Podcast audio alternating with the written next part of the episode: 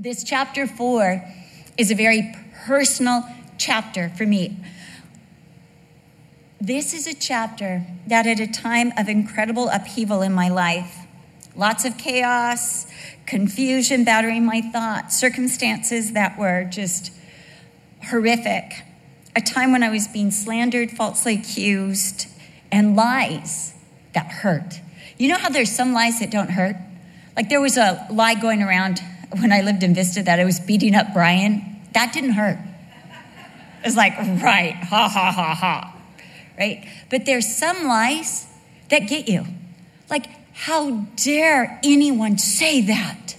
When that relationship or that thing is so precious to me, how dare they say that about my child? You can lie about me, and I'm like, but you lie about my children? Oh, the claws come out. You know how it is, those of us that have children? It's like, ah.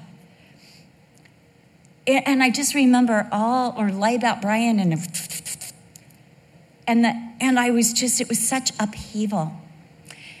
And the Lord met me in my personal devotions in Hebrew chapter, uh, chapter 4. He just met me. It was like me and Jesus in the room.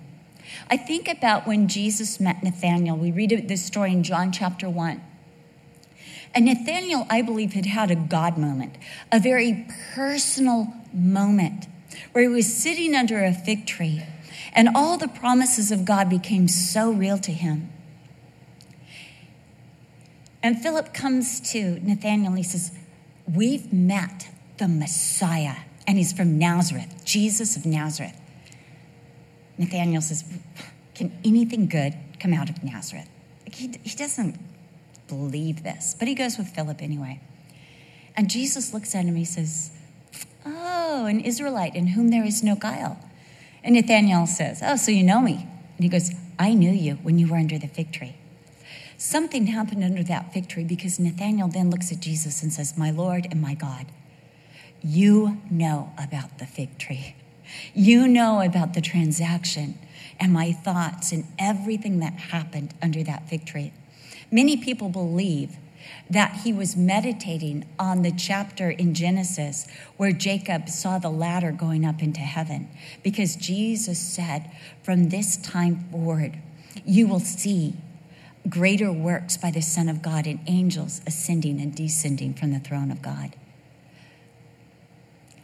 Jesus knows those times of travail and sorrow and those private moments.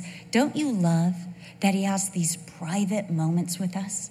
Jesus, who is so great, and, and we all love Jesus, but He has this way of being so private and personal with each one of us.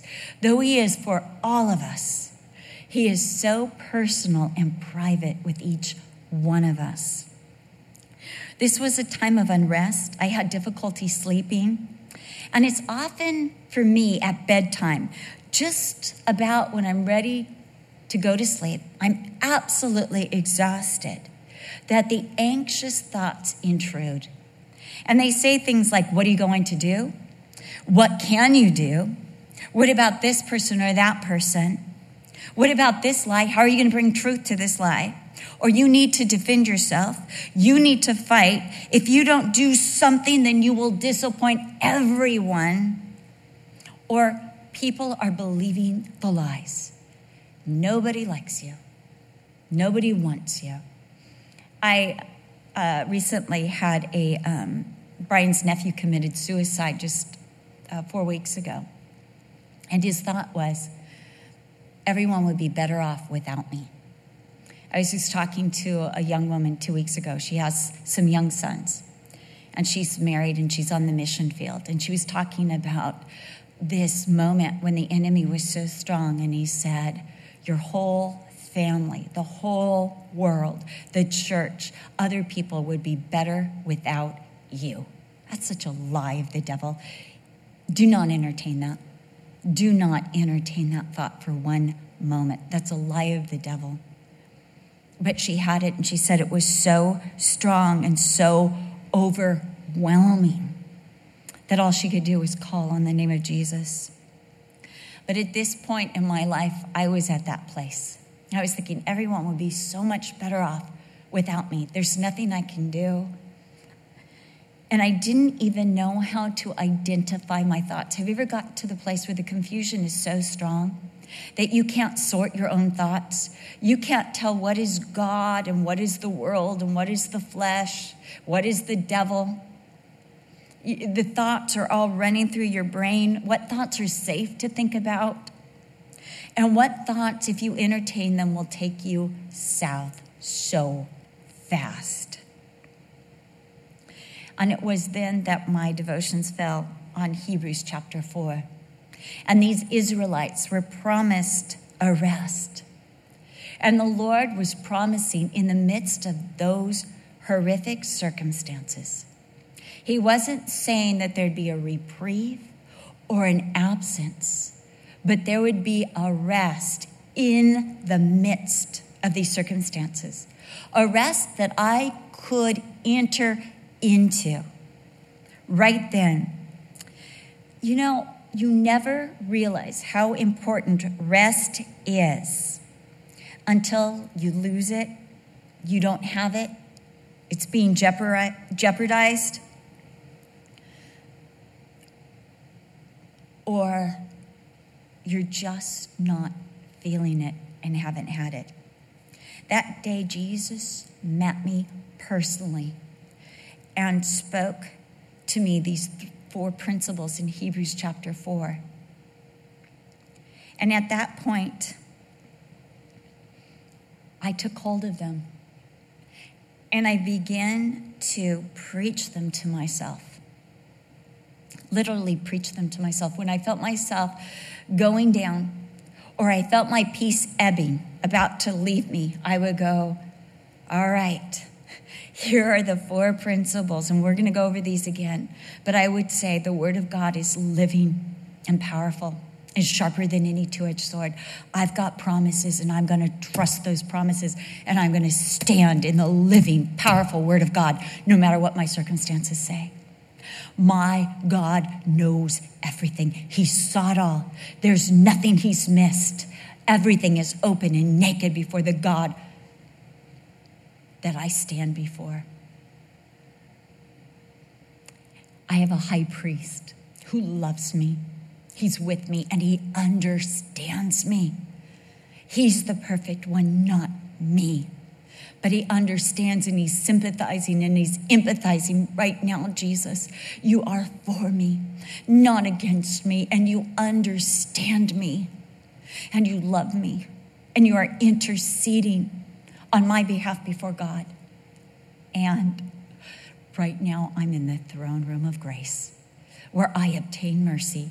Here in this place, I am absolutely clean and forgiven and wanted and loved and adored. And all I need to get through this situation, all the grace I need, is mine. I would preach it to myself over and over again. I would proclaim these truths to myself. I would go one, two, three, four. I would process them. I would meditate on each one of them. I still do. I still do. I go back to these things over and over and over again. Every time I feel my rest is in jeopardy. I proclaim them to my daughters. I proclaim them to my sons. I proclaim them to anyone who comes to me and says, I can't rest. I say, I'm going to give you four principles for rest right now that are my own. I'm going to take them out of the treasury. I love in Matthew chapter 13 where Jesus said, Every scribe who is instructed in the word of God brings out of the storehouse of his treasury both treasures old and new. This was something that God put in the treasury of my mind and heart. And when somebody is going through unrest, this is what I give them. I proclaim this truth. I process it, I meditate on it, and I apply it specifically to certain areas of my life. I apply the promises of God. God, you gave me this promise and it fits in this situation. God, you're my high priest. You understand. God, you see it. You know what's going on. Everything. I don't need to explain it to you. I don't need to go over it again. You saw it. I apply it And then I praise the Lord. Lord, I praise you. Right now, I'm going to enter into praise because your word can be fully trusted. I'm going to praise you because you see it all and there's nothing that your eye misses. I'm going to praise you because you are my advocate. You are my high priest. You understand me. You sympathize. You empathize. You've been through this and you were victorious. And you know exactly what I need. And you are ushering me right now into the throne room of grace where I can obtain all I need. Or I, I praise God because my daughter or my son who's going through this trial, that same throne room of grace is available to them. They have the same high priest, the same God sees them, and the same promises are theirs. In the context of Hebrews chapter 4, these believers were in jeopardy of losing the rest that they were meant to have. Jesus promised rest. Jesus did everything that we might have rest. He took all our sins, He put them on the cross. He was victorious over sin and death. We read that He destroyed death, which Satan used to have power over men. He removed the power of the devil. We know that God desires that we live in this rest. Let me read to you Matthew 6, 25, 34, the words of Jesus. Therefore, I say to you, do not worry about your life, what you will eat or what you will drink, nor about your body, what you will put on. Is not life more than food, and the body more than clothing? Look at the birds of the air, for they neither sow nor reap nor gather into barns, but your heavenly Father feeds them. Are you not of more value than they? Which of you by worrying can add one more cubit to his stature? So why do you worry about clothing? Consider the lilies of the field, how they grow. They neither toil nor spin. And yet I say to you that even Solomon, all his glory, was not arrayed like one of these. Now, if God so clothes the grass of the field, which today is and tomorrow is thrown into the oven, will he not much more clothe you, O you of little faith? Therefore, do not worry, saying, What shall we eat? What shall we drink? What shall we wear? For after these things, the Gentiles or those who do not have a heavenly Father seek. But your heavenly Father knows that you need all these things. But seek first the kingdom of God and his righteousness, and all these things shall be added to you. Therefore, do not worry about tomorrow, for tomorrow will worry about its own. Sufficient for the day is its own trouble. That's what Jesus said. In another passage, he told them, Look at the ravens. Now, if I don't think God created a more obnoxious bird than a raven. God loves ravens. I mean, if God loves ravens and he takes care of ravens and he feeds ravens, how much more he will feed and take care of you? I mean, aren't ravens obnoxious? They're like big crows. It, it, do you ever feel like crows are gossiping about you? They're up in the trees, you're walking by, they're going, ah, ah, ah. The other one's going, ah, ah, ah, ah, ah. They're like, is she so stupid looking? You know, look what she's wearing. I don't even think it matches. And she can't fly you know? And obviously, she hasn't had any worms today. Look at her. You know, ah, ah, ah, ah. you know, and you're just, you're just like, would you guys just be quiet? And God loves these angry little birds. He takes care of them. How much more will He take care of you? They're obnoxious.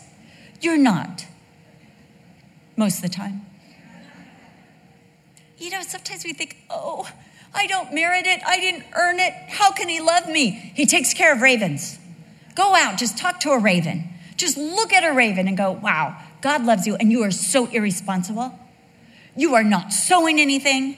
You are not harvesting anything. All you do is sit in those trees and gossip, and God takes care of you. You don't even have a bank account or a savings account, not even a barn where you're storing up things. And God takes care of you. God clothes. God clothes the flowers of the field. I mean, you see a field and it's filled with flowers, and we know they're going to die. And yet God says, But today, isn't it beautiful? Isn't it beautiful today? I clothed it today. You know, we tend to think of God as the great comrade in the sky. You know, is it is it lasting? Is it fiscally responsible? Do you really need it? Do you really need it? I mean, can't you get by on chicken thighs for the rest of your life? And God says, No, I want to bless you. You know, sometimes we're the ones who won't let God bless me. No, don't bless me. That's a little expensive. You know, I have, you know, I don't spend over $5 for any pair of shoes. It's just my own rule. God says, I want to bless you with the $6 ones. Just kidding. Will you let God bless you? Will you let God bless you? Thank you. There's one. There is a rest. And the author of Hebrews is reminding us of that rest. There's a rest that we are to enter. We actually have to go into it. We have to walk into it and we have to live in this blessed state of rest. In the book Pilgrim's Progress, there's a castle of good comfort. And Pilgrim has to get into that castle of good comfort. And he wants to go in, but he hears these lions roaring and it's really dark and he doesn't know how to get there. When the door opens and there's a light beam that comes from the doorway of the castle of good comfort. And a voice comes from the castle of good comfort and it says, The lions are chained. As long as you stay on the beam of light, the lions cannot touch you. Hallelujah. I know. So it's not in my notes either, so you know this is a divine moment. So Pilgrim stays on that narrow beam of light, makes it to the castle of good comfort, and the lions are roaring and trying to get him, but they can never touch him. As long as he's on that beam of light, enter, entering in to the castle of good comfort. We must enter into that rest. We must stay on that beam and walk into this blessed estate of rest. Paul said, I mean, sorry, the author of Hebrews says we are to fear. Here's your fear. You want anxiety, you want to have fear. Some people like to worry. Have you ever? I know people who like to worry. If, if they can't find a cause for worry, eh, they get worried. You know, I, need to worry. Give me a worry, quick. I don't have a worry. I, I've got to be responsible for something. Well, here's your fear. If you want to be anxious about something, be anxious about the fact that you're anxious. Fear your fear. Like, I don't want to be afraid. I don't want to be anxious. I want to enter into that rest.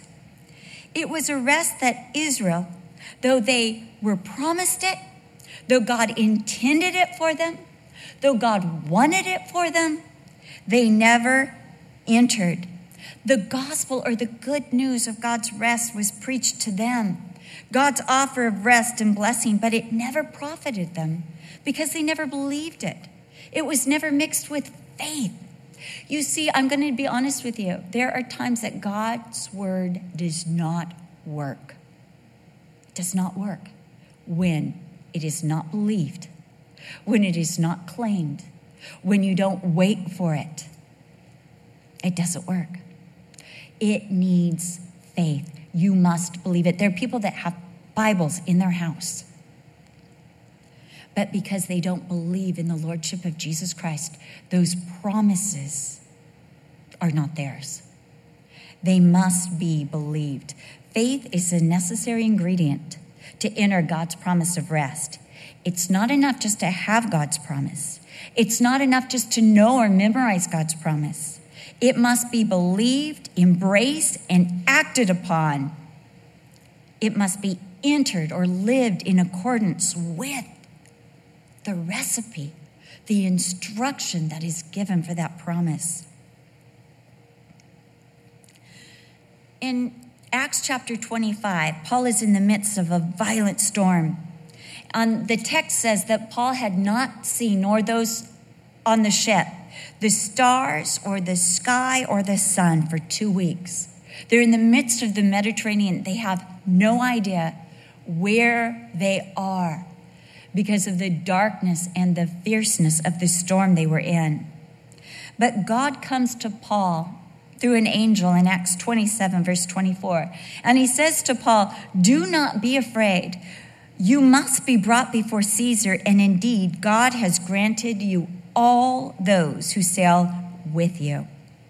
But then in verse 30, these sailors try to save themselves and escape with the skiff. And in doing so, they jeopardize the promise of God. Paul goes to the captain of the ship and he says, If these men escape, they're going to nullify the promise of God. So, unless they agree to be with all of us, this promise of God is null and void. You see, unless you follow and obey the word of God, it doesn't work. For instance, let me illustrate it this way just having a recipe for angel food cake is not enough. I can have the cookbook, I can have the recipe. But having that cookbook and that recipe at my disposal will not give me an angel food cake. It won't. I can believe that recipe works, but unless I buy the ingredients, unless I follow the steps for an angel food cake, it won't work. If I say, you know what, I don't want to waste those egg yolks, I don't want to just use 12 egg whites. What am I supposed to do with the yolks? No, I'm, i want to add the yolks too. It will never work. You will never have an angel food cake. You have to separate the white of the egg from the yolk. And you have to do something else with the yolk. But you have to whip those egg whites. And you have to make sure your bowl is clean and there's no oil in the bowl or the egg whites won't work. You have to make sure there's no yolk in it. You have to sift your flour and your sugar three times to get it light enough. You have to follow the steps of an angel food cake. Angel food cakes are probably the most temperamental cake I know of. You, you have to get the exact right ingredients. You have to have the cream of tartar. I mean, no offense, I do not use cream of tartar regularly in my life. The only thing I use cream of tartar for is my angel food cake. And it's in my cupboard just for an angel food cake. And if it expires, I have to get more, just in case my grandson says, Grandma, will you make me an angel food cake? Because that's what grandma's known for angel food cake. And that's what every grandma should be known for. I'm just saying. I have to act upon this recipe. I have to buy the ingredients. I have to follow the instructions exactly. I have to know the time it takes in the oven. I have to I have to take it out when it's done. I have to turn my pan upside down because otherwise it will shrink up and become condensed. How many of you have made one from scratch? Okay, three of us know what we're talking about, maybe six. You have to follow the recipe. The Jews had the promise, but they didn't believe it, so they didn't act on it. They acknowledged it, but they didn't apply it or act on it. This offer of a rest still remains, verses 3 through 9. It is available to all who will enter it. This recipe for rest works. Psalm 95 11. God's promise continues to be extended to us. If Israel had entered into the rest with Joshua by going into the promised land, if the land was the end of the rest, the psalmist coming some 400 years later would not have promised, 200 to 400 years, would not have promised that a rest still was offered to the people of God. It's a promise that reaches back to the very creation of the world. When God made the world, He rested. In other words, there was no more work to be done. All that was needed for the world to function, all that was required for man to be blessed, was completed and operational. There are times to trust in the Lord, and you say, and then what? Just believe. Just stand on the promise. Just begin to preach that promise of God to yourself. Begin to proclaim that promise. Begin to process and pray through the promise. Man only needed to live and enjoy in what God had already accomplished. And this rest is still being offered. The rest is right now, today, if you will hear his voice. You must move on this promise right now because time is of the essence. Israel missed this rest again because of a lack of faith, and a lack of faith will move you to disobedience quicker than anything else. When you don't believe, then you've got to get it done for yourself. You're going to follow your own steps and you're going to try it. And that's what happened. And then their hearts were hardened. Hardened to the point because they didn't believe it, they defied it. And they didn't even want it. What does this rest look like in verse 10? It looks like ceasing from our work.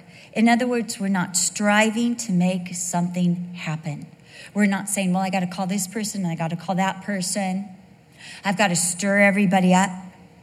It looks like not trying to atone for your own sins or mistakes, not trying to earn God's favor.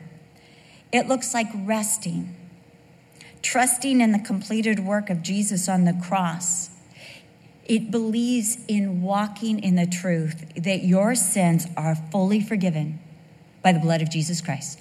The sins you committed yesterday, the day before yesterday, from the time you were two and started saying no, till this very day, they are forgiven.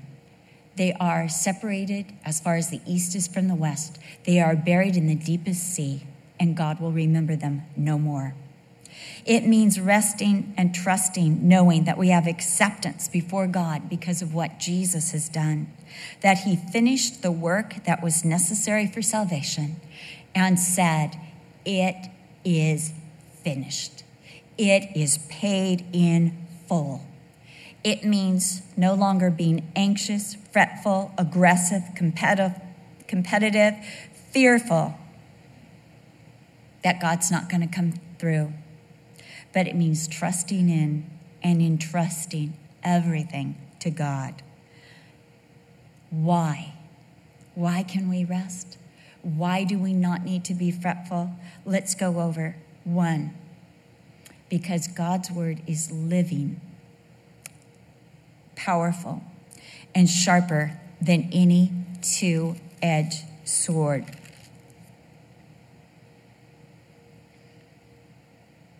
Piercing even to the division of soul and spirit and of joints and marrow, and is a discerner of all the thoughts and intents of the heart. Psalm 18:30 said, "It is proven. It works." When we get to chapter 11 of Hebrews, you're going to see all the people God's word worked for and how it worked. How it worked when they believed it. How it worked when word meets faith. This is what happens. This is the power. Those who have followed the recipe given to them in God's word have received the reward. It's living, it is active, it never stops working. It works in the light, it works in the darkness, it works at all times, in all places, to all people, in all circumstances. These promises are 100% relevant to whatever you're going through. There is a promise or a word in God's word that corresponds exactly to what you're going through. And let me tell you this it's yours. It's yours. Stand in it, claim it, pray over it. God's word is powerful. It cannot be stopped, it cannot be thwarted. All it says will happen. The principles, the promises, the parables, it is all true. It is all true. And all these promises will work if you believe, obey, apply, and wait. Wait for them. It is piercing and penetrating, it gets right down to the bone. Other words will fail, but God's word will not fail. We're told in Isaiah 55 10 through 11. God says, as the rain comes down from heaven and waters the earth and causes it to produce crops and seed, so will my word that goes forth from my mouth. It will not return to me void, but it will accomplish everything I intended to do. God's word works 100% of the time when it is mixed with faith. It works if you will believe it, if you will act on it, if you will rest in it. It will work. Jeremiah 23 29 says, Is not my word like a hammer, saith the Lord, that breaks the rocks in pieces? This is a promise that God gave me in 1996 when we moved to England. And I looked at England and I said, This place is a rock. I mean, they didn't want to hear the word of God. You would, you know, like do a little hammer, and you would be the one that would be like reverberating. And people would be like, not interested. You'd hit the rock. And the Lord said, Cheryl, it's the steady blows of the hammer that breaks the rock in pieces. Just keep going with the word of God. Keep chipping at that rock. Keep it consistent. Keep it coming. This last year, 2018, remember 1996? Promise was given. This last year, 2018, at Creation Fest, we saw the rock begin to break open. Like I have never seen the rock break open. Let me just tell you two stories. Four years ago, this woman came to me. She's like, Cheryl, we don't know what we're doing. We took this crystal meth addict in. He got saved, so we started discipling him. He brought his girlfriend in. We made him separate rooms. We discipled both of them. And they brought four others. What are we doing? We've got children. I'm like, I don't know what you're doing. I'll pray for you. I wouldn't do it. But they kept doing it. Now they've got over 200 of these young kids in the most destitute crystal meth capital of Cornwall saved, passionate about Jesus Christ. She comes to me this year and she says, We've outgrown our facility. We don't know what to do. We got problems. Those are the problems you want to hear. This other couple, he's a dentist. They came to me, they said, We can't find a, a church that teaches the Word of God. We need a church. And I said, Well, have you thought about starting one? He says, Me? I love the Lord. I've been a Christian all these years. I'd love to. I said, Right then, Brian walked in. I said, Talk to my husband. That was three years ago. Talk to my husband. Next thing you know, he's a Calvary pastor. He's doing this fellowship. They're, they've got over 150 people meeting in their house. They've outgrown it. They're looking for another place. I, I, that's just two. We saw the rock chipping in pieces. 23 churches from Dundee, Scotland came to us, came to Creation Fest and said, please do this in Dundee, Scotland, please. They unified. They said, please come to us. I mean, we've always been like, hey, we're coming. This time we're like, you want us? Great, we're coming. God is chipping the rock. We have a situation that just opened up where they are asking us to come to London. Pray about this, maybe to Trafalgar Square and bring Creation Fest. It's a crazy open door, especially when you consider that the mayor of London is Muslim and he's the one that wants this event. Crazy, right? God. You see, God's word works. We're talking 22 years of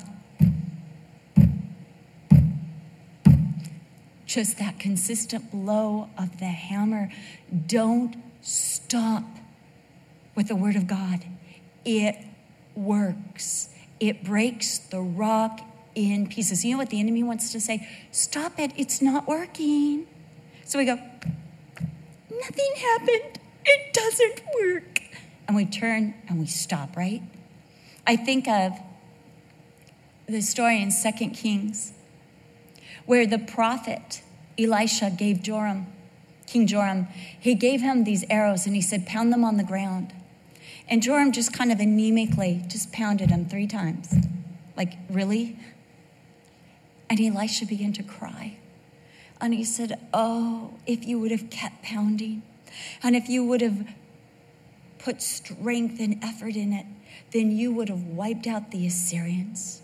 But now you will only have victory three times, and then they will wipe you out. Oh, my sisters, Do not stop. The Word of God is living and powerful. Don't stop pounding. Don't stop pounding heaven. Don't stop giving it. My dad used to say, you know what? If they won't receive it, paraphrase it. And just keep giving them scriptures because it won't return void. Just put it another way. You know, I remember this kid that was, he spoke so dirty and he turned everything into a sexual innuendo in my Latin class. That's another story why I was in Latin. But he just, you know, kept doing it. And my dad said, Tell them this. Some people's minds are like, like racehorses. They run best in a dirt track. I'm like, Dad, I, I don't think I'm going to say that. And he goes, Yes, but to the pure, all things are pure. But to those who are defiled, that was his paraphrase. I didn't use it, I did my own. Use the word of God, use it. It's your hammer. It's going to break the rock in pieces. It's going to take that block of marble and make it a pieta, make it a make it a David, make it those are statues by Michelangelo. He started with a block. In fact, in Florence, the great David that's there, it was a block of marble that other great artists had started to, but they had put a crack through it, and they said it was a worthless block of, of marble. But somebody said, let's see if Michelangelo can do anything with it. And he began to chip with a hammer. And what you have today is a priceless work of art the statue of David.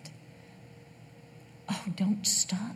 Just because the enemy said it's ruined, it's no good, this will never be anything you do not believe the lie. The word of God works, and you can rest because it works. If God's given you a promise, He's going to do it. It rests. It is piercing, it is penetrating, it is identifying. It discerns our thoughts. It says, That's a lie. That's the truth. It discerns our own thoughts. It tells us the thoughts of others and why they think as they do. And you can pray. You can pray their thoughts. You can enter their mind and their thoughts, and you can pray. You can rest in God's word, take heart. You can know that it will happen just as God promised in his word. Next, verse 13, God sees everything. Everything. You know the times that you think someone got away with something? You know those times? Well, they got away with that one. Well, let me tell you, no one gets away with anything. Sometimes, because we don't believe that God sees and God's going to work, we want to publicly out people. We want to go on Facebook and say, no, this person is really like this and this and this and this. Don't believe. There is a wolf under that sheep's costume. And you think that everyone is believing their lies and falling for their deception and following their hypocrisy and faltering because of their pretense. But let me tell you, God sees it all, and no one gets away with anything. And there is no creature hidden from his sight, but all things are naked and open to the eyes of him whom we must give account. There will be a reckoning. God is absolutely righteous, and everyone will give an account before God. Rest because God knows every weapon of the enemy. He knows where they are forming them. He knows the thoughts, the intents, the plans, the formations of the enemy. And he knows the enemy's people and minions. No one, no thought, no plan, no activity, yesterday or today, can be hidden from God. Nothing can be hidden from God.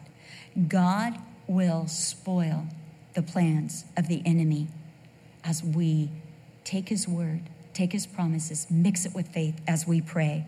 God will bring truth and justice to light at the right time in the right way. You need to preach God's word to yourself and his promises. You need to preach to yourself the truth of who God is and that he sees everything. But you also need to preach to yourself that you have a high priest you have a great high priest, a high priest who is righteous. He alone was able to go directly to heaven. Jesus went before us. Remember how he said, I go to prepare a place for you in John chapter 15? And if I go to prepare a place for you, I will come again and receive you unto myself, that where I am, you may be also. And Jesus said, Therefore, do not let your hearts be troubled. Don't be anxious. Don't be troubled. To rest because I'm going before you. You know, Jesus didn't just go before us into heaven, He went before us in this life. He has lived everything that you could possibly go through. He has suffered. He has been tempted. He knows what rejection feels like. He knows what betrayal feels like. He knows what it's like to be hungry and tired and not trusted. He knows what it is to be forsaken by friends, to be humiliated, to be accused and falsely maligned, to be opposed. He knows it all. He knows it all. He has been through it. He knows our pain and he empathizes and he sympathizes with us in our human experience. I go back to Mary in John chapter 11. You know, too often we think that Jesus is saying, Don't cry, stop that, come on, you know, be positive. But when he met Mary, and Mary fell at his feet crying, saying, Lord, if you had been here, my brother would not have died. Jesus didn't say, Mary, get up, I'm going to raise your brother. Let's get to that tomb, let's roll away that stone. Stand back. He wept. He groaned in his spirit. He wept. Even though he was about to raise Lazarus from the dead, he took the time to weep and empathize with Mary and Martha to feel their pain. Jesus today is taking the time. He is going to do a great work. He himself knows what he's about to do. But even right now, as you're still going through it, as you're still feeling it, Jesus is weeping with you. He is feeling it with you, not apart from you. It says in Lamentations, in all their affliction, he was afflicted. He doesn't let you have one pain or sorrow to yourself. He enters it and he shares it with us as our great high priest. At the same time, making intercession for us before the throne room of God, preparing to get us through it. He accompanies us. He never leaves us alone. He walks with us. I've told you this before, but as a little girl, my favorite scripture still is Isaiah 41 13. For I, the Lord thy God, will hold thy right hand, saying to you, Fear not, I am with you. I remember as a little girl being scared of the dark pulling the blankets over my head, but sticking my little right hand out, saying, Okay, hold my hand, because it's dark in here. And just grabbing onto the hand of the Lord. Our high priest never leaves us. Our high priest is prestigious. He is the Son of God. There is no higher personage in heaven or on earth or in the universe than our great high priest, the Son of God.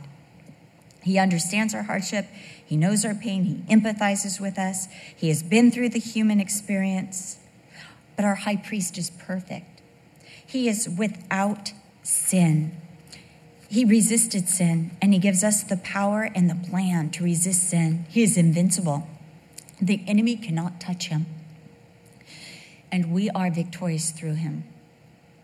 You know, other people that are like not sinning, they can get self righteous and, and conceited, and you don't want to be around them.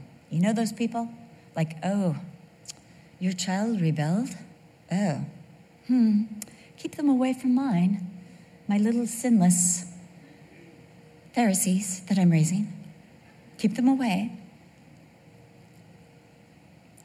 Jesus is absolutely righteous, but not the least bit conceited. He said, I am lowly in heart. I'm humble. I'm gentle. I'm approachable. I understand. He does not upbraid us. When you come to Jesus, He doesn't go, Well, you didn't do this and you did, should have done that. No, He says, I love you. I understand. I'm here to help. And I'll walk through this with you. When we are full of anxiety, isn't it great to talk to someone who has been through it?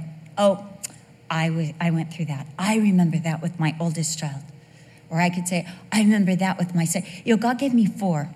Four different experiences, four different individuals that are all a miracle. That I walk through something with each one of them, totally different. But it helps me to relate to whatever someone's going through, like, been there, done that. And Jesus helped me through it. But you know, when you're full of anxiety, doesn't it help to talk to somebody who has gone through it and come through it victoriously, who listens and understands and says, I'll walk you through this? Well, that's exactly what you have in Jesus. Somebody who understands, who listens, who says, I've been there. I know the way to victory. Here, take my hand. I'll walk you through every step, every part. I'll show you what papers to fill out, what papers and where you file them, and what to do. We have bold access, finally, last point, we have bold access to God's throne room. Through prayer, we have all the grace we need. And grace is God's sufficiency for any deficiency. 2 Corinthians chapter 12, verse 9. It's God's sufficiency for any deficiency. It's where the kingdom of God meets the problems of earth. It's everything and anything we could possibly need for this problem. And it's all available 24 7 to us in the throne room of God. We come boldly. When I lived in England, there's Hampton Court. It's where Henry VIII used to live, and William of Orange, who was one of the kings of England, he made this his, his palace, his great palace. And when you go there, they tell you that people would come by the hundreds and sometimes by the thousands to see William of Orange. And it was a big deal if you could make it through the gates of the palace and into the courtyard. That was a big deal. But only some people could make it through those gates. And then only some other people could make it from the courtyard into the palace. And you were going past all these fierce guards, like that were saying, Arr! and trying to intimidate you from going any further. If you made it into this palace room that they take you into, along the top is all swords and spears and all sorts of implements of battle to scare you and like is your problem really that important or would you rather just go home and then they would call you into another room where you would wait. Now, none of these rooms had chairs, no place to sit because they wanted to make you as uncomfortable as possible as you waited to get into William of Orange. Then you would go into a second chamber. Again, no chairs. And then only a few who have gone through this filter system would be able to go into the chamber room of William of Orange. Yes, chamber room, his dressing room. Because that would be the real privilege. You could watch him get dressed. And you might get into that room, but very few were allowed to talk or have an audience with William of Orange. You know what? In Jesus Christ, we go right through the gates into the palace, right through the courtyard, right through the palace door, right past the guards, and right into the throne room of grace, the most important throne the greatest power and prestige ever is that throne room. And there we obtain mercy. We there are forgiven and wanted. Mercy is such an incredible word. The Greek word is eleos. Eleos. In, in the New Testament, it's translated all sorts of different places. It's translated compassion, forgiveness, faithful love, because it's all that and more. Mercy. Mercy means that we are accepted, that we are wanted, that we are forgiven, that we are fully equipped and have everything, all the papers signed and sealed, the credentials that we need to get into the throne room of God. And all this is ours as we come into the throne room of grace. And we find help in the time of need. You know, sometimes we think, oh, I've waited too long to ask God. I should have gone at the beginning. God says, right now is the time. Do it now. Don't put it off. Any time is the right time to go into the throne room of grace. And there, all we need to get through, all we need for victory, all we need to continue, all we need to stand, all the wisdom, all the strength, all the righteousness, all the instruction, all the hope, all the peace, whatever we need, God's divine sufficiency for our inadequacy, for our deficiency, is given to us there in prayer at the throne room of grace. In John 16, 2, Jesus said, Until now, you have asked nothing in my name. Ask, and you will receive that your joy may be full. How many of you need joy? And how many of you need it like brimming? I love the hands being raised. Don't be embarrassed. Even though those others didn't, we know that they're raising their hand in their hearts. I want my joy brimming. I want my cup overflowing with joy. I want the marker of God's joy on my life.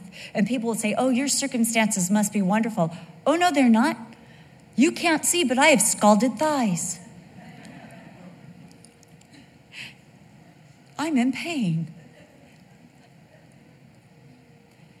It's that grace that's there right now that's bringing us joy. God will give you in that throne room exactly what you need. Maybe not what you asked for, but what you need.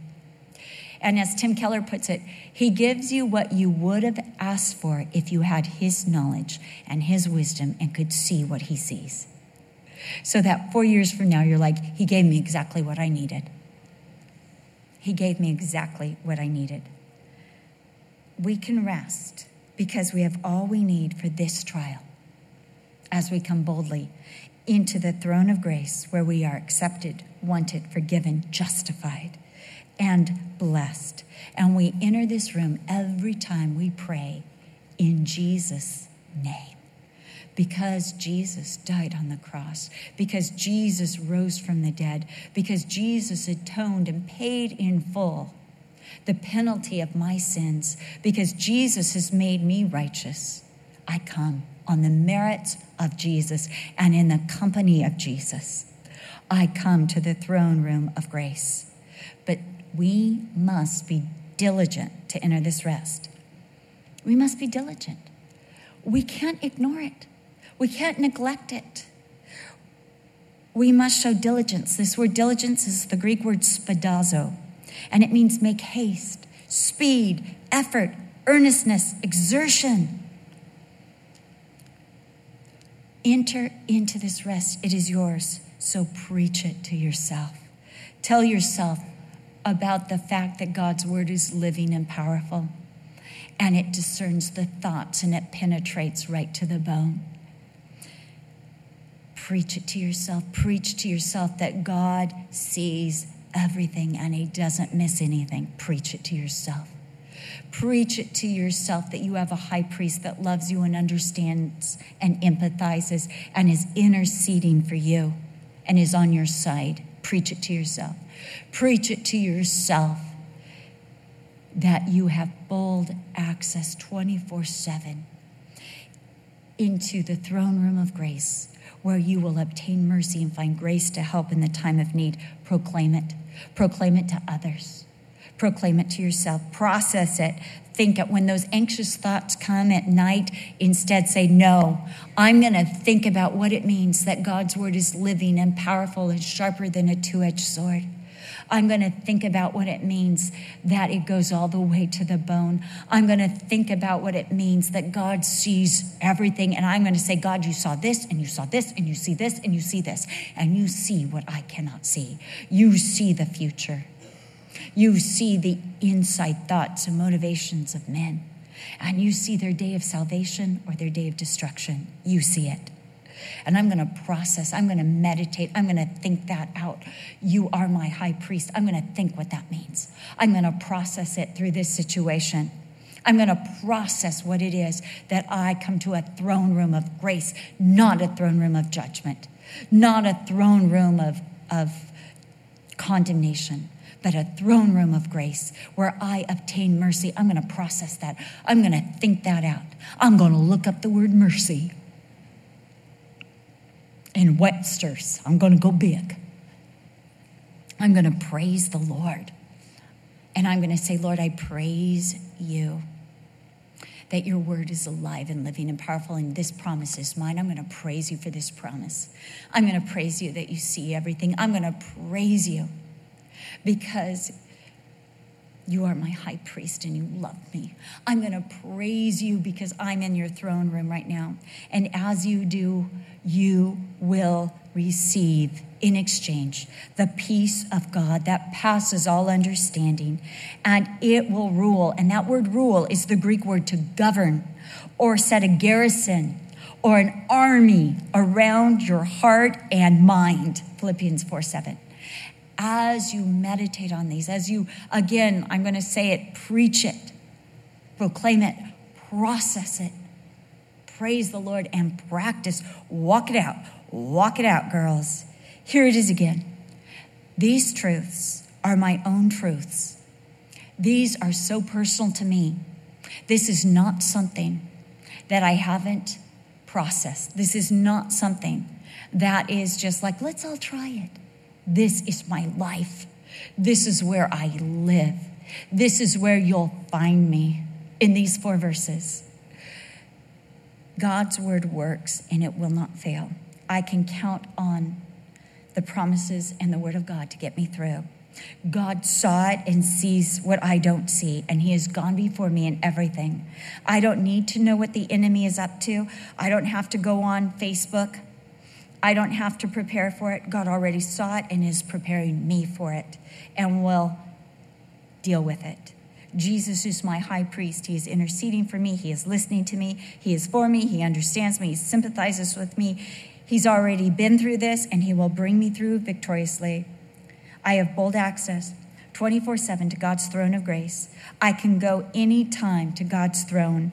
There I am heard, there I am forgiven, there I am accepted, there I am wanted, and there is where I receive all I need for any and all situations life can throw at me. These, these are the greatest causes, the greatest sources, the greatest reasons, principles for truths I didn't even know what to call it because it's so many things. In these four reasons, truths, principles, promises, this is where rest is. This is where rest is. Take it, and this is what I want you to do with it. Don't forget these four. Don't forget these four. Don't just like go to chapter 11 and go, oh, there was something in chapter 4 that was kind of good. No. These are yours. So here's what you're going to do with it. Ready? You know this. Preach it, proclaim it, process it, praise, and practice. And you will rest and you will find rest. Stand up. I only know like Sesame Street Spanish, so I know how to say levántese, por favor. Siéntese, por favor. Levántese, por favor. Stand up, sit down. So I'm like, wait, I know, cerrado. Abierto. See, Sesame Street, right? Anyway, girls, God intends a rest. God wants you to rest in who He is and what He's completed. He's done it all. He's done it all. And He's given you His word, He's given you His presence. He wants to give you his peace and his grace. He will get you through this, whatever it is. He is with you, he is for you, he's going to get you through. Lord, here are your daughters, and I present them to you. Lord, I pray that you would impart your peace to them. Lord, that you would teach them how to preach to themselves, how to proclaim, how to process, how to praise, and how to practice, walk, practically in these four great truths, principles, realities, the greater truths that are ours. And Lord, as they do, I pray that your peace that passes all understanding would rule their hearts and minds through Christ Jesus. And they would come back with such testimonies to say, Oh, yeah, God met me, and here is what he did. And we apply that to this situation and we rest in you because you are going to get it done. And we give it to you in Jesus' name. Amen. God bless you.